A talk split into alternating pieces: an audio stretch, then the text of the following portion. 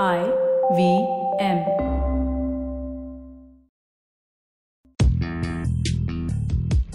पैसा वैसा विद अनुपम गुप्ता में आपका स्वागत है। ये वो शो है जहाँ आपको पैसों की दुनिया से जुड़े सवालों का हल मिलेगा। कहाँ पैसे बचाएँ, कहाँ लगाएँ, कहाँ कमाएँ, बस सवाल पूछिए और जवाब पाइए।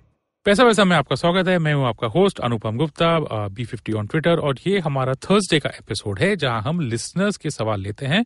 मेरे साथ हैं कौस्तुभ बिलापुरकर और director fund research at Morningstar Kaustubh, हमारे लिसनर का ये सवाल है कि उन्होंने सुना है कि डायरेक्ट म्यूचुअल फंड में भी निवेश कर सकते हैं और एक फाइनेंशियल एडवाइजर को भी रख सकते हैं। तो ये दोनों के बीच में फ़र्क क्या है? इसके बारे में कुछ बता सकते हैं आप? हाँ बिल्कुल।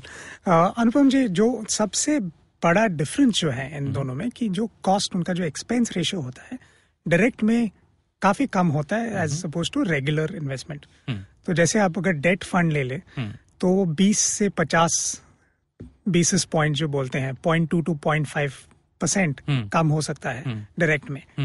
और इक्विटी फंड में 80 तो 100 बेसिस पॉइंट्स वन परसेंट तक कम हो सकता है।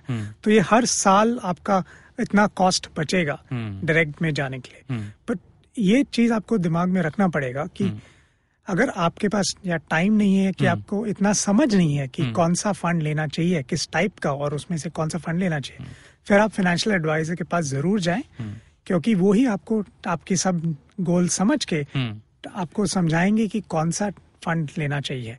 तो जो कॉस्ट है बल्कि कम हो डायरेक्ट में आप तभी भी यहाँ आप रेगुलर प्लान में जाएँगे पर आपको वो बेनिफिट मिलेगा प्रॉपर एडवाइस का। करेक्ट तो ये आपका डिसीज़न होगा बेसिस आपका एक्सपीरियंस कितना है। करेक्ट ठीक है।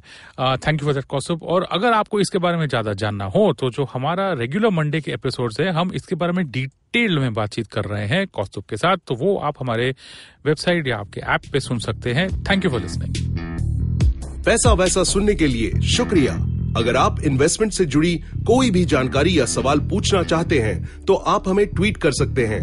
हमारा ट्विटर हैंडल है at I V M podcast या आप हमें ईमेल भी कर सकते हैं, पैसा वैसा एट इंडसवॉक्स डॉट कॉम पर। इस शो पर बताई गई चीज़ों को फाइनेंशियल एडवाइस के तौर पे मत लीजिए। ये सिर्फ़ और सिर्फ़ आपकी जानकारी के लिए है। अपने पैसों का निवेश करने से पहले कृपया किसी फाइनेंशियल एडवाइजर की राय ज़रूर लें।